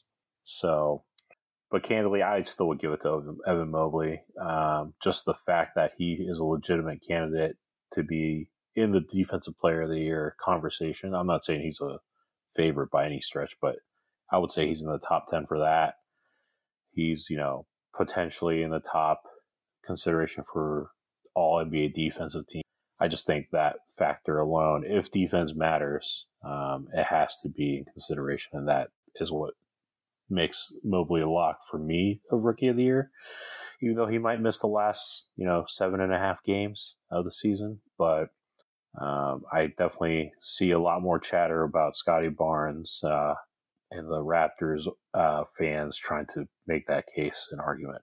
And we Although- all know how obnoxious and how much of a chip on their shoulder Raptors fans have. Yeah, and you know, to be fair, I'm just glad that we're not debating Alperen Sengun's per 36 anymore because he's kind of fallen off a cliff lately as well. So Yeah, and and I just hope that the town gets renamed to Ivanto someday. Anyway, Ivanto, Ivanto. um, I'm actually, I've already flipped to the dark. I mean, I Uh-oh. think Scottie Barnes. you think Actually. I I think he has a real good shot. Yeah, yeah, You- I think it's well, and you heard it's Cade spouting off 50-50. this week. Did you hear Cade spouting off this week? No, what? Did, Oh, he's like, well, I I deserve to be right. oh my god, No. man, shut up! What? What are you? come on! What are you talking about? I'm What's high the on record? who? who? Uh, the I'm high on win- Scottie the- Barnes. Hold on. What? No, no. Come on, that's disrespectful. that's just disrespectful. Come on, man. Come on, man. I do think Scottie Barnes is going to be really good. I don't think he's uh, going to win Rookie of the Year. Um, I, I do think it's going to be Evan Mobley. Uh, there, there, there are short attention spans at play here but I think they're among the uh, consumer base more than uh, the players and the media and and uh, coaches and stuff. So I, I, think I think he's got a shot um, for sure. I, I, think Mobley's chances are hurt uh, by being out, but they're not reduced to uh, unlikely, at least in my mind. And um, it is a it is a, a, hard a hard blow though, and and Scottie could play his way into it probably uh, down the stretch here, but. I, I would um, not be opposed to the co rookie of the year um, situation, which love, we've seen a couple times. I love that, Nate. That, you know, the, that's, the Grant Hill right and there. Jason Kidd category. I love. They might be that good. Both those guys could like they have ceilings. That, yeah, that are that. I agree. Yeah, sure. absolutely. Yeah, sure. Uh, Eli, and you heard it here first. Eli Kim with the call. With the call, what was it? What, what do you mean? Oh, Scottie Barnes was his boy. Oh yeah, no, absolutely.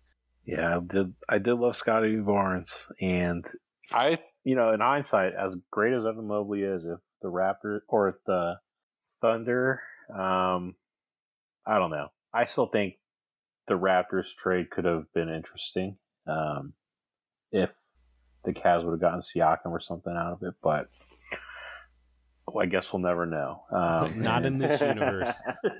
and and you know, I'm thrilled with Evan Mobley, good. and I'm thrilled that the Houston Rockets are run by morons. Yes, sir. That's right. Eat one Tillman for Titta. So I did uh, just uh, recalling back, um, looked up Lauri Markkanen's clutch shots or clutch uh, stats, and so he has he is 11th in the NBA, tied for 11th uh, for made three pointers in crunch time with 10. Uh, he's shooting 46% in crunch time on those. 13 of 16 at the line and a 53% field goal percentage, which is is pretty darn good. Um, so he's been great in the clutch, and uh, his plus minus in the clutch, plus 48 in uh, how many minutes in 87? Uh, yeah, pretty high clutch minutes. That's that's right. that God, is really good. They've had a, they've had a lot of clutch minutes, so yeah. I mean, he's been great in the clutch. So, uh, way to go, Lauri. He's a, and, I mean, he's a stone cold. I mean, like yeah. he's a stone cold player, man. That's the way he shoots those things, man. Like Finland, baby. the Finns, right. man. Literally stone cold. oh, nice. Right, nice. exactly. Turning off the railroad. um, and and add to that only three turnovers, which is is really impressive. Um, and and twenty rebounds. So you know, way to go, Lauri. Um, yeah, those are really good numbers. Um, Just blossoming. I mean, he's yeah. what 23, 24, 24 I, I believe he's 24. So he's, he's, just me, entering. I mean, he's just entering now. So he's almost yeah, 25. He'll be 25 it's in nuts. May. Nice. Nuts how young he is. It, it, you know. Yeah. No, all these guys. This this Cavs core has the next, you know, five six years or more ahead of them. I mean, yeah. they're Stevens so young. Stevens is 24 or 25, right? Yeah. Yeah. And Wade is the same age. Uh, yeah, I think so. And Windler is one year older. I think Windler is 27. 27, yeah. I'm Oof. so bummed about Wade. Oh, yeah, yeah that is a yeah. bummer. No, Windler's only 25. Okay. Okay. So that, yeah, they're all that. Yeah. Because they played such, you know, such drastically different amounts of time in the NBA and then on different teams. Like, yeah. Allen scrapping in Brooklyn, like, those counted as a, like 1.2 seasons as far as yeah. I'm concerned. Um, yeah, and do you want to talk a little bit more about Dean Wade, Chris? Yeah, I mean, yes. I guess uh, you know, uh, uh, kind of a memorial to his season, man. Like we saw a guy that basically turned himself into one of the top wing defenders in the NBA this season. Like his defensive EPM was top 50 in the NBA and it was top 10 among small forwards. That's so, that's really impressive. I mean, obviously smaller sample size than yeah, other guys. Yeah, yeah, exactly. Playing in I mean, bench units, but that's still impressive as hell. Yeah, well, he started a lot. Remember, you know, he was he was kind of the. That's kind of how JB used him. Actually, was kind of when Lauri was out for extended periods of time, and uh, when uh, in Mobley, he he was just kind of like uh, a three-four substitute uh, in starting lineups. Um, but yeah, I mean, it, it, he was uh, his role was bench uh, as a bench wing, but uh, just he was just phenomenal. I mean, like one of the highlights of his season, you know. Uh, it was kind of analogous to Lamar Stevens against Kawhi Leonard was kind of his, you know, you know, wow factor was it was Dean Wade guarding Kevin Durant. Yeah, um, that was that was an awesome night. Yeah, yeah. I mean, just competitive as hell and just you know unafraid of the moment you know? He was he was you know he wasn't intimidated by KD's you know obviously his his superstar um aura or whatever and he just you know he just went out there and competed and and we saw a guy I, it was just you know it was a pleasure to watch him play cuz I mean he was just he was a dog. He was a I mean he was you know that's that's the whole deal this season you know? There's it's a whole bunch of dogs on the team, and and he's one of them, and he's a top one, and it just sucks that his knee it, it that it sucks that it's the knee because part of what made him good was his athleticism you know, and so I hope well, he doesn't and, lose that. You know, depending on the yeah. extent of the injury, hopefully he can make a full. It's recovery. a clean. So, so there was some more information about that. It was uh, like an arthroscopic uh, meniscus cleanup. So okay. it was, uh, which I've had. Um, so that's so it sounds a lot less intensive. He'll, is, he'll, that, is that right? It was reported already. I don't. I think it was I don't know, Jake Trotter. Somebody already reported that um, he's going to be like fully cleared for basketball this summer. Okay. Wow. What, I mean, if the Cavs make the conference finals, maybe he can come back. There we go. I love it. But, I love and, and, I've got to say really fast as we're talking about Dean Wade, I've got to shout out uh, the It's Cavalier podcast. I don't know if you guys have heard that.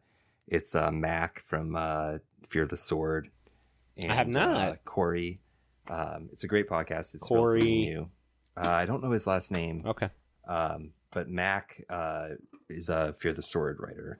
Yep. Um, uh, what's his Mac Perry, and uh, they are uh, they've their agenda has been the Dean Wade agenda. Yeah. For well, and I got to several Mac, of Mac our Perry is a great Twitter follow, super positive guy. Yeah, he's awesome. He's like, really, yeah, yeah, he's, no, I, I, no I stealth tank agenda there. no, he's he's perennially positive. He's got like incredibly good vibes as a follow, and uh, his writing and podcast are good. So, but they they love Dean Wade. It's been a rough week for them. Uh, yeah. So I wanted to shout them out because yeah, I love mean, the guy. You know, as we were saying, Dean Wade turned himself into a legit NBA rotation player this year. I don't know if he turned himself into it. He certainly did a lot of work. I again, I, I have a huge amount of respect. Oh, so, of course, he had a good season last year. I mean, yeah. Yeah. Um, well, going I'm back, he's underrated at this point. I mean, oh like, yeah, I think we're underrating, or people can underrate what he did and what he accomplished this year. Like, so yeah. when he was when he was first playing for the Charge, I watched him there a ton, and he he had a stretch where he was like clearly outclassing uh, the G. Did you which, go to Charge games? Or no, did you watch is, him. This was like it was all streaming stuff. Okay. Yeah. Um, I've been to a lot of Charge games, but then COVID hit by the time he was coming up. So. Right but uh, he he was like taking over games as a three, like doing like classic, like uh, as I always joke, like Olympics Chetty, you know, style three, like running the game. Um, and he would he would like take guys off the dribble, like he would catch the ball like for a three, like a quick fake, and then like take a guy off the dribble all the way to the, the hoop and then like beat the double team and slam dunk. Like he was crazy. What about the dunk he had you know, that was like the last his last highlight of the season. Who did he dunk over? He posterized. Didn't he posterize like uh oh man. Now I got now we got to look that up. I know. uh, I, well, see what I remember about that dunk is him skipping down the court after he dunked. Yeah, but yeah, look it up while I finish the thought really hilarious. quick because yeah. I I I wasn't sure he could actually get there in the NBA, and it's taken him a while. But he looks now when he's playing a lot like the guy I saw playing for the Charge uh, was my thesis, and and it's it's great to see. Khem Birch oh, against Birch, Toronto. Right. Retire. That's that's your retirement card. Sorry, Khem. Yeah, I mean it was. He, he was a he was a lot of fun to watch this year, and yeah, I think we talked about this a few podcasts back, but I was at like uh, a, a, charge game where he had a really big night, and he, it was just like it was totally clear that he was the class of that team, and that they were totally grooming him to get him to the NBA. Like that whole team revolved around him. So it, it's nice to see his hard work rewarded. And you got to hope that the Cavs have other guys like that in their pipeline. I'm I'm super thrilled with what we've seen from Lamar Stevens this year. Um, love to see his shooting continue to tick up. I, I think Isaac Okoro has nothing but growth ahead of him. Um, so so I'm excited to see that. Um, and and kind of with that, um, where do you guys think the Cavs end up? Um, how many games we got left? Oh, come on! Don't everybody chime in at once. Seven games left. Seven games left. So, Eli, where do you think that, that where do you think the Cavs end up in terms of East, Eastern Conference seeding? Oh man, with, with if Mobley was healthy, I would confidently say six. But with the Mobley injury, I think they're going to end up at seven. And the games remaining are actually not that easy. They play. I think I have the schedule memorized right now. I could be wrong, but let me let me try this. I think they they I know they play the Mavs tomorrow because I'm going to the game, and then they play the Knicks, the Hawks, the 76ers, No, then they play. Yeah, the Sorry, Magic right. again. Yeah. And then the Nets and then the Bucks. So it's it's not an easy schedule, although I guess the silver lining is the Bucks might be resting all their players in the last game. Um, and I think for the Cavs they have to they have to win uh, all the teams that they're ahead of. So that'd be against the Knicks, the Hawks, and the Magic. Um, and then they'd have to steal at least one, I think, for a legit chance to get back to six um, from the Uh, that, 76ers, Mavs, or Nets. Yeah, So- that's that's not happening. I mean, I- I'll go on record right now. Like, I think they only can. I think the. I think a reasonable expectation is they two out of the next seven. Yeah, I, I think the only way that happens is the the Moses Brown Juvenation Project. Oh, there we go. We're right back at it. he, he parts the Red Sea and leads the Cavs to uh, the Promised Land. I No, love I- it. I love it. It's happening. It is happening. It is Well, uh, happening. I'm going to continue.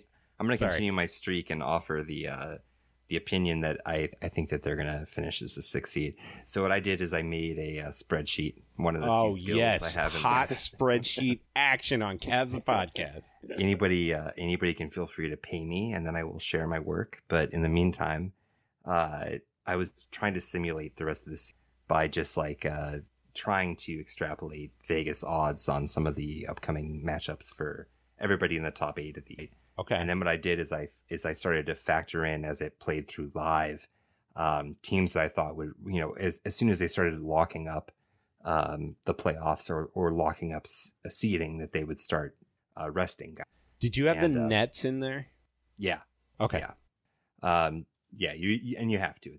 Uh, so yeah, I guess you're right. It's not like you know it's it's who I think has a chance uh, it, of of not just making the playoffs but affecting the outcome as a non-losing you know bottom five team in the East.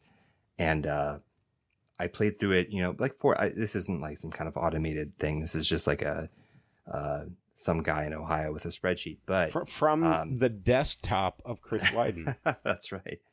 And uh, yeah, I, I, I, I- I came up with them in the sixth seed more often than not, um, because I do think they're going to they're going to have the benefit of resting teams. I think for the last three, uh, which can change that math from saying like Really? they're The bad right now, they're going to win two. Yeah, I think so. Because I think I think the Nets are the Nets are going to clean clean up before then Interesting. yeah, I think they're going to get to. I think they're going to get to the play in uh, really comfortably uh, at that point. So, yeah, I think Yeah, and I bas- know they'll some basically of the win teams out. ahead have brutal schedules. Yeah, Um, and I think that, and I think the Nets almost win out. Wow. Interesting. Wow. I, w- I would love to see a uh, one day vaccine mandate for sports in Cleveland when the Nets That would be are there, cool. just to stick it to I love it. to Mister Yeah. Very much. You got to think. You got to think. Bibb is a Mayor Bibb is a is an avid listener and, and commenter on uh, Cavs the blog. Come on, Mayor, we need you. yeah. Um, He- he and with that, we'll take one more break here. Hold on. Welcome back to Cavs a Podcast. I'm Nate Smith, and I am here with Elijah Kim and Chris Francis and Chris Lydon. It's our first Cavs a Podcast in quite some time. We we actually recorded one, and then my computer ate it, and that's part of the reason we haven't had one in in several weeks. So uh, we appreciate you uh, coming back and joining us. Um, and I think I was the only one that didn't weigh in, and I my guess is the Cavs end up seventh or eighth, um, and and maybe even below that, but I I, I can't see them falling below eighth. So, um, and with that, I'll I'll ask you guys where you think the Cavs. You know, give me two scenarios. If they're sixth, who do they play? How does that turn out? And if they're seventh or eighth, do they make the play in? And how does that turn out? Um, Eli? Yeah, I think they're sixth. I think they're going to end up playing the Heat. Um, I think the Heat are struggling right now. Yeah, but- the Cavs just match up so terribly with them. Yeah, and I think in a weird way, I think because they got Bam, they got Jimmy, they got Kyle Lowry. Those are just players that can really hurt, you know, Garland, really hurt Mobley, and really hurt Allen. So it's just not. It's a it's a really bad matchup. I think, ironically, I think maybe the Bucks or the Celtics would be the best matchups. Um, but Especially Celtics sans Time Lord. yeah, Right, that was huge. isn't it? Yeah, it's huge. I think everyone's actually going to, ironically, try to fight for the three seed. Um, everyone wants to be in the three spot because I don't think anyone wants to play the Nets, who might be the seven or eight seed um, when it's all said and done. That's So, interesting. yeah. I'm going to. It's going to be really interesting down the stretch to see if teams are going to try to intentionally tank um, to duck the Nets because I think no one wants to play Brooklyn um, in the first series for sure. So, um, that being said, if the Cavs were to slip to seven or eight, um, I think they still have a chance because let's be honest, the Hornets and Hawks they have been have not been great this whole year, and the Cavs The I Cavs maybe- match up well with both teams for Yeah, sure. I think they're fav- I think they're favored in both matchups. and I think the the you know the beauty of the plan for the Cavs if they end up you know even at eight they get two chances basically um, two games to win one so at that point I hope that everyone's back healthy giving them the best chance um, but um, I think I really do think the Cavs will play a playoff series that's still my take even even though they fought us six so Yes. that is my take so and do they have any the chance of winning in the first round against any of those teams that we just went The- over? the only one I think they could legitimately beat are the Celtics. And I'm, the I'm with right you. I now- think they've always played the Celtics tough, and for some reason, yeah, I feel like the Celtics are a little overrated at this point after the Time Lord injury. and this all assumes Mobley and Allen are both back, correct. This assumes that they're Yeah, back for the too. playing Yep. games. Yep. Yeah. minimum. which I think is I'm the safe you. the safe bet. Yeah, So that's my prediction. Um, I actually also thought when the Bulls were like the one seed for a hot second, I thought that would have been a good matchup for the for Cleveland as well. But obviously, I kind of think it depends on the Bulls' health too, but. De- DeMar DeRozan, they just don't seem to have anybody that can guard that guy. He just always know, seems to right? kill the Cavs, except the non-LeBron Cavs. like LeBron always owned him, but the non-LeBron Cavs, it just he he's just brutal. yeah. So that's that's my prediction. Um, I don't. So my ultimately my prediction is that they will probably play the play in, but they will either beat the Nets, which is probably less likely, but they will beat the winner of the Hawks playing game. Nice. Um, Well- Mr. Lydon, what do you got? Yeah, well, I, I gave a prediction, but I, I want to speak on what I wish would happen, which is that uh, that they win the playoff and then they uh, lose maybe like a, a you know six game series against the Buck in terms of just maximizing the amount of postseason games that they end up realistically playing. Um, I think there are those winnable series out there. I think it's less likely that they'll end up facing those teams. Um, but uh, I want them to play a bunch of games. I want them to have a playoff win. Um, I think that's really important. Or two. Just yeah, or, Or two, three or uh, four. You know, clear one, and then against a really good opponent, you know, that would be uh, really helpful for them as well. That's awesome. Francis? Yeah, I mean, I think I'm going to zag. I, I think they're going to be super cautious with the injuries.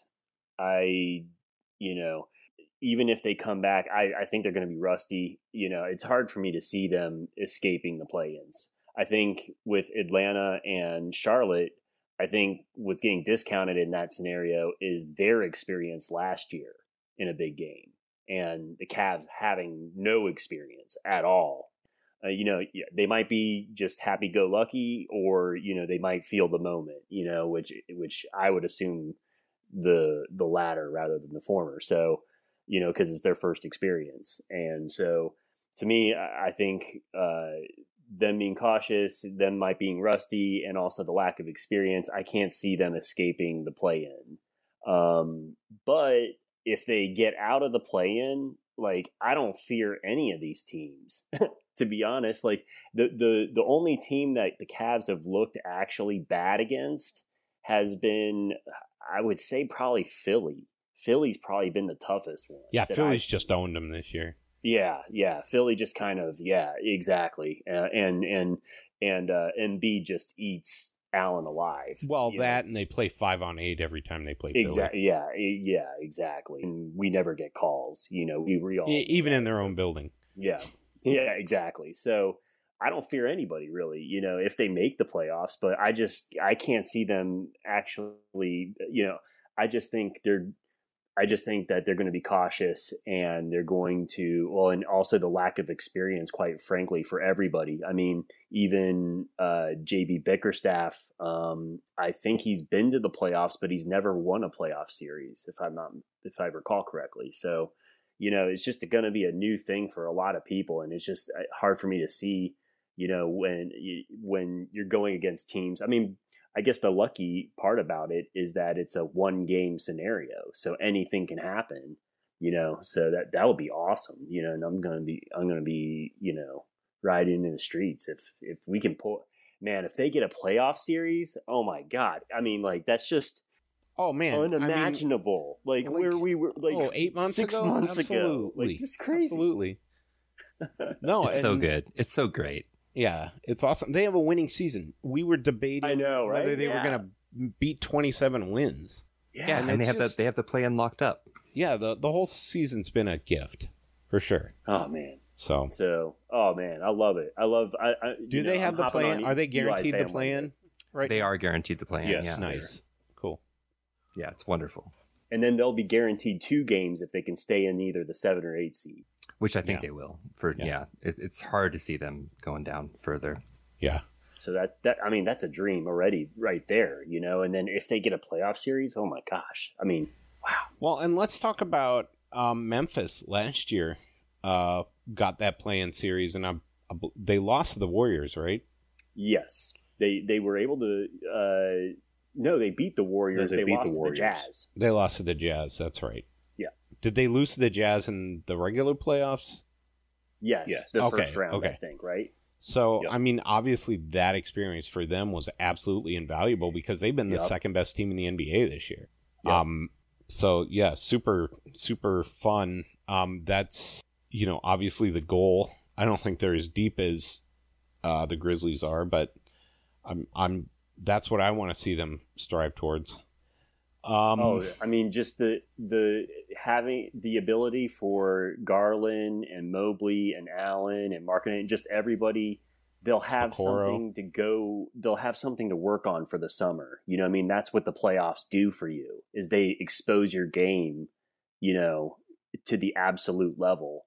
And then what guys do, you know, the, the, the, you know, the good and great guys of the league or whatever, they always, you know, they take what they learn and they build, you know, and, and just having a four game, you know, or seven game series, just, I, I just, you know, speechless.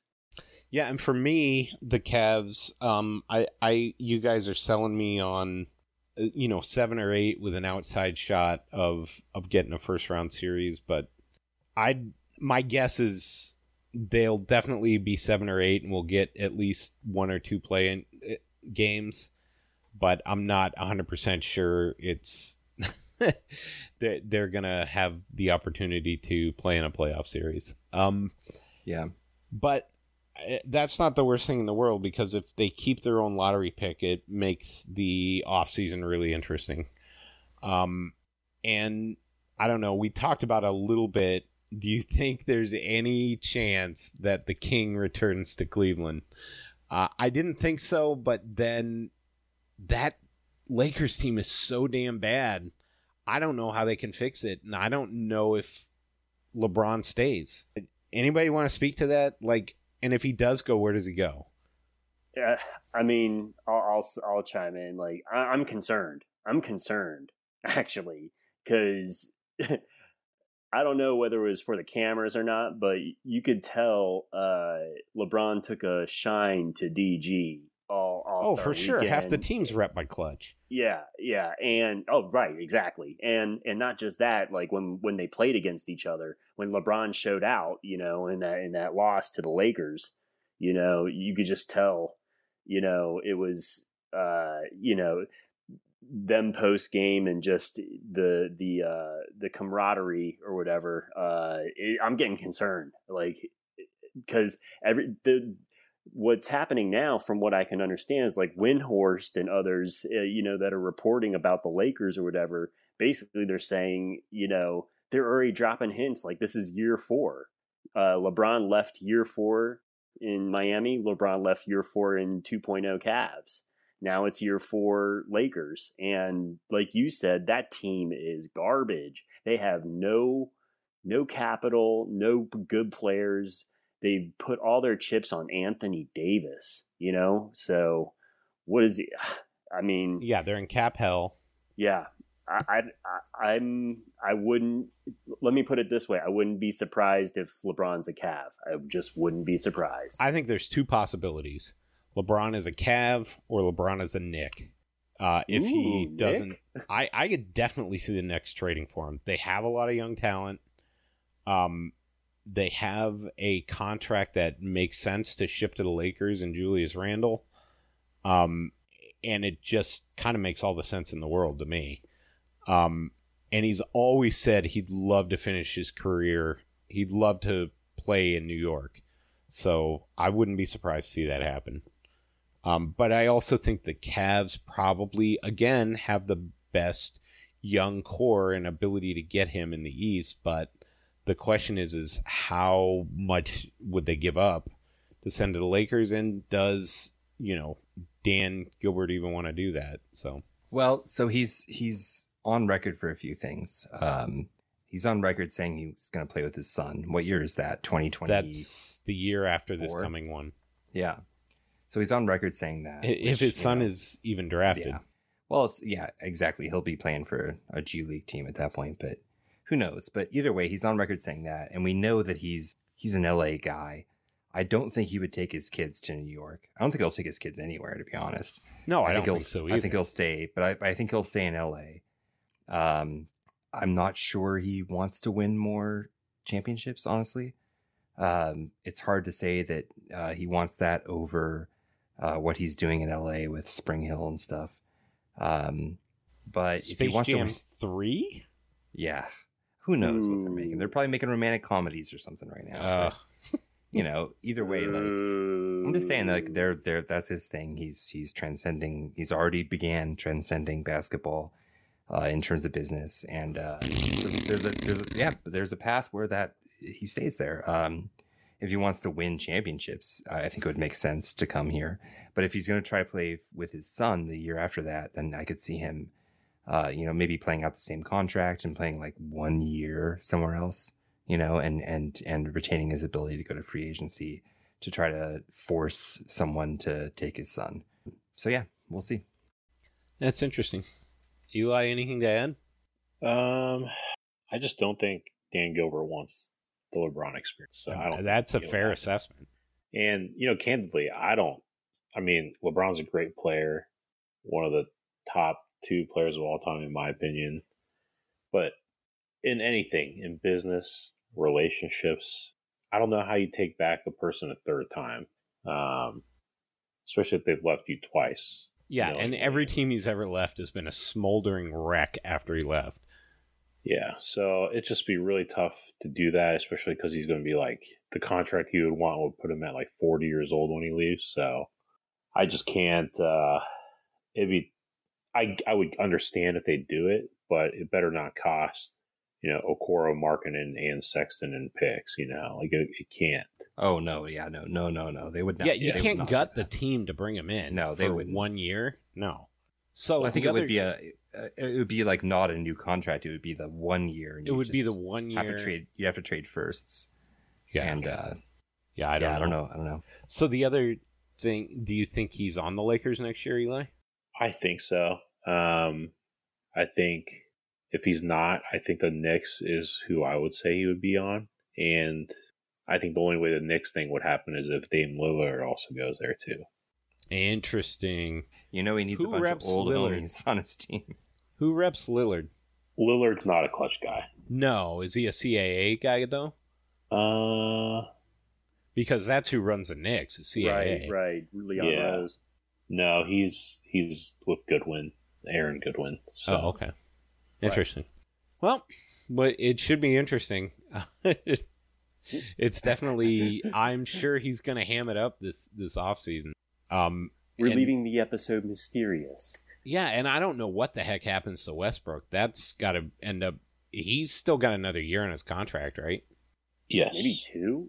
I bet he has a player option after that too. Oh man, no, no, no, it's his last next year's last. It year. is his Oh, man, last. that's gotta be Holy the crap, most toxic contract in reached the End NBA. of the Westbrook contract. yeah, yeah, interesting. You know what's super funny is how much uh, Steven Adams is killing it for Memphis in the rebounding department, especially offensive rebounds, and it can just kind of go to show you how much. I watched a lot of those Thunder games when he was averaging a triple double. He was getting those double digit rebound games because of Steven Adams. Like Steven Adams was just like boxing out two guys every play. So so Khal Drogo what he was he was Khal Drogo's Khaleesi those years. anyway.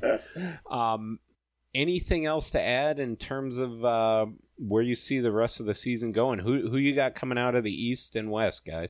Right, if you had to pick right now. I mean, I'm taking Philly. I'll take Interesting. Philly. The golden turd.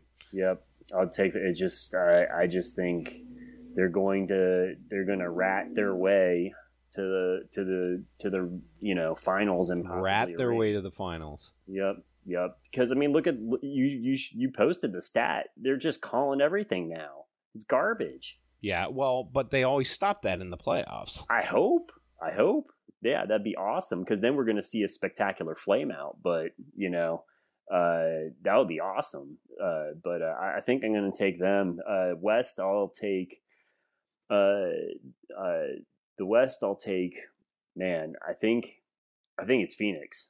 Oh, I I'm with you. I think Phoenix Phoenix has a, you know, I've been beating the Monty Williams drum all year. He's the best coach in the NBA and if he doesn't get coach of the year, it's a it's a giant sham. Like they're turning in a top 15 all-time NBA regular season.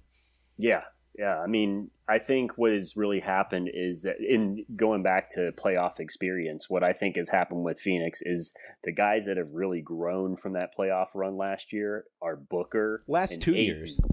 Last two You know, years, cuz they had the bubble run too. Yep, exactly. Booker and Ayton, I think, have and Bridges actually, Yeah. and uh, to a huge degree, like Bridges is now creating, you know, in on offense and and and isolating. So he's he's grown his game. So I think just those three have really uh, have wised up about NBA ball, and just I think that's what people are. Because uh, the criticism about Phoenix is everybody's like, oh, they're a well run, well coached machine, but they don't have that top guy that could, you know, they don't have a Kawhi, they don't have a LeBron, they don't have a, you know what I mean? They they like to say, well, they don't have that guy, that top five guy. But to me, it's I think what's being underrated is they no they might not have a top five guy, but I think Booker and Ayton they're playing like all star guy, all star caliber guys, you know, and and already CP three is in that category, you know. So I, I just you know it's it's hard for me to say that you know Phoenix is not gonna not gonna whoop up. No, and the team that Phoenix reminds me of a lot actually is um, those uh, 2015 to 2019 Golden State teams. Mhm. Yeah. And and we're seeing yet another year where Golden State's starting to flame out when they had all these lottery picks they could have traded for players and they didn't. So I it, you hate to see it. anyway, Actually, they should keep. They should sign James Wiseman to. absolutely. Um what about you, Eli? Who's coming out of the East and West? Uh, I think the Suns have to be the favorite right now. Um, yeah, I'm with you. can't. I, I just can't. I mean, the Warriors are falling off cliff. Memphis, I just feel like are still kind of a year away, and I think it's just weird that they have a better record when Ja doesn't play. It's still just a weird stat. Actually, but- I think that's my dark horse. I do think they could make a final. I, I- There's a lot of I actually wins, think you they're know? the only Yeah. other team that could make a finals. Yeah, but I actually think weirdly the other team I kind of like in the West is the Jazz. I mean, they're like so quiet, but they're still playing super efficient ball. Um, really? I don't know something about You're, you're, you're something- believing you're believing in uh, Donovan Mitchell's uh, next level. Yeah, I don't know what it is, but typically I feel like when a team like the Jazz just has disappointing season over a disappointing season, it kind of feels like the Bucks last year a little bit, where they kind of disappointed, disappointed, uh, but then break through. So for me, I think it's the Bucks Suns again. Um, I think Milwaukee is the boring pick, but I think they've they're the, the most consistent, and I think and that, they've been totally. This whole season has been a gear up towards the postseason. Like Yeah, they've definitely been. I wouldn't say sand, they've been on coasting through game management, Yeah, load right. management. load management. and you know Brook Lopez is coming back. I think they're trying to get him ready. Um, I mean, he had 17 points tonight, so he's getting ramped up. So I think that um, the Game for winning me, block. I think game winning block for Giannis tonight. That's what I, that's what I was going to Yeah. chime in on. Yeah. Well, and you know, I my dark horse. I'm gonna pick the Nets to come out of these because you know, to me, uh, Kevin Durant, arguably still the best player in the NBA in the playoffs, and they're they're healthy and they've the got mandate's something to prove. Mandate's So, over too. Yeah, there you go. Uh, in the East, I th- I think it's or the West, I think it's the Suns all the way. Although, yeah, Memphis is my dark horse, and also don't sleep on the Mavs making a deep run because you know Luka is that good. Uh, and who you got? And also, there's the Clippers, who've just had George and Leonard on the shelf all year. So who knows? What about you, Mister Leiden? It's sort of chalk, but uh, I'm going to go Nets, Suns, Nets and seven. Yeah, nice. Ooh. Nice. Okay. it. Uh, real quick, anybody got anything to pitch? Give me, give me your have- 45 second pitch- pitch.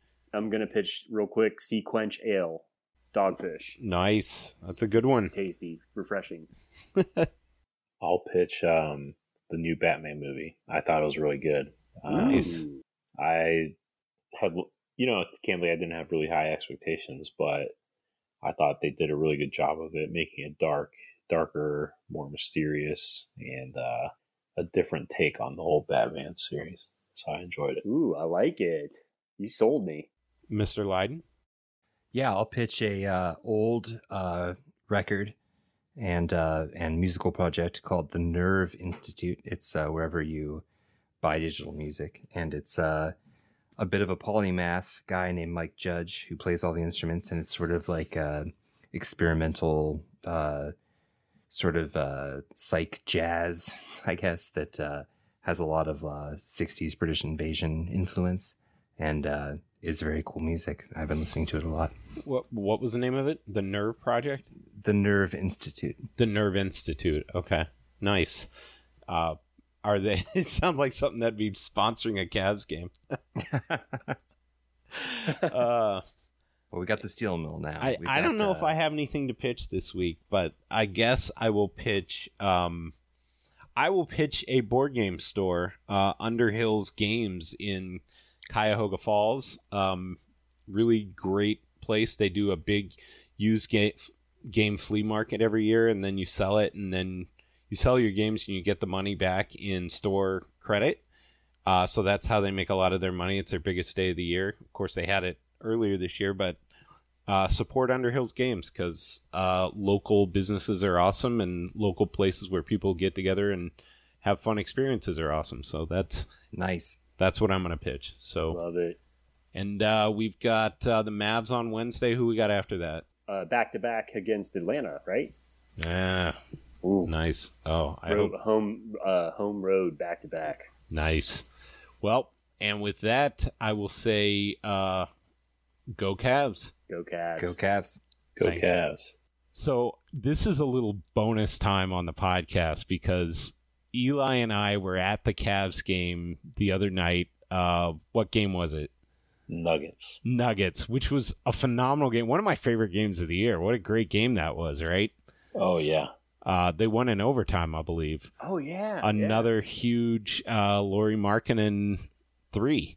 Oh, um, uh, to give him to give him an overtime win. And uh, Elijah Khem was there with his boys, and of course I have to. Uh, I gotta text Francis on the live thread because I forgot my personal phone. I only have my work phone, so I had to had him send Eli my number just so I could tell him. And then of course Eli tells me where he's sitting, and he sends us a picture. He has got this gold jacket. It was like Elijah Khem and the amazing Technicolor Dreamcoat. Like he has this gold uh what would you call that style? Like a like a player's jacket or Yeah. like almost like a like a shimmery warm-up jacket. Yeah. It was it was beautiful. Like and I could see it from across the arena. It was like the golden rays of the sun. it was so great. So Oh, I is that like your official game jacket now?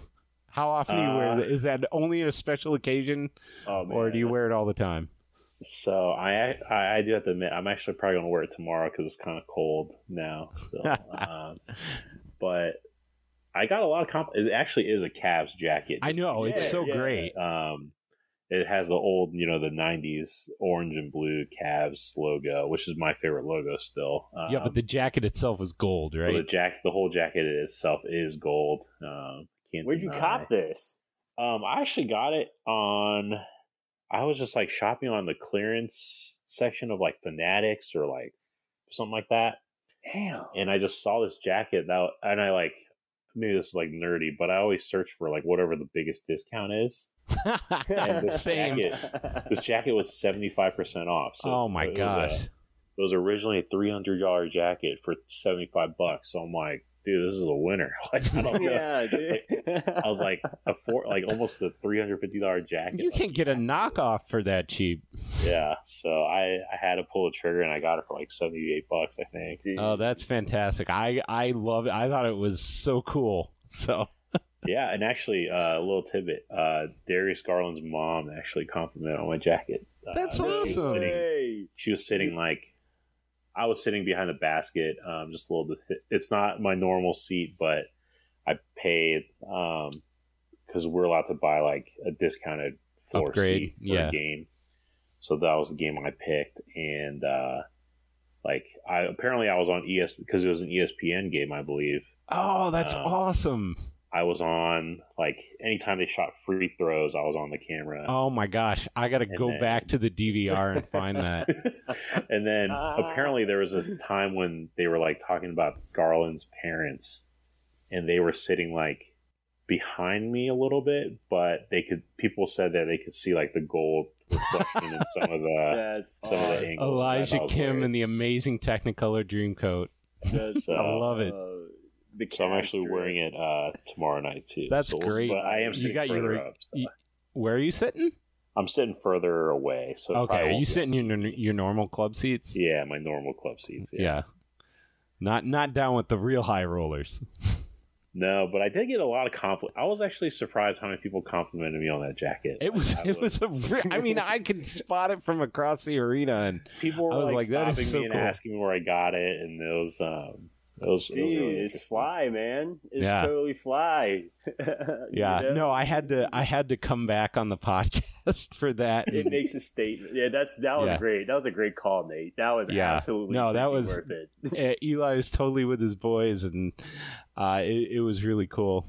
Uh, I'm I'm glad that you had a good night. I went with my wife. It was probably the first game I went with my wife and probably three seasons since LeBron Wow. was it. Well, no, three seasons probably, and um, what a great game that that Nuggets game was. It was it was super fun to see.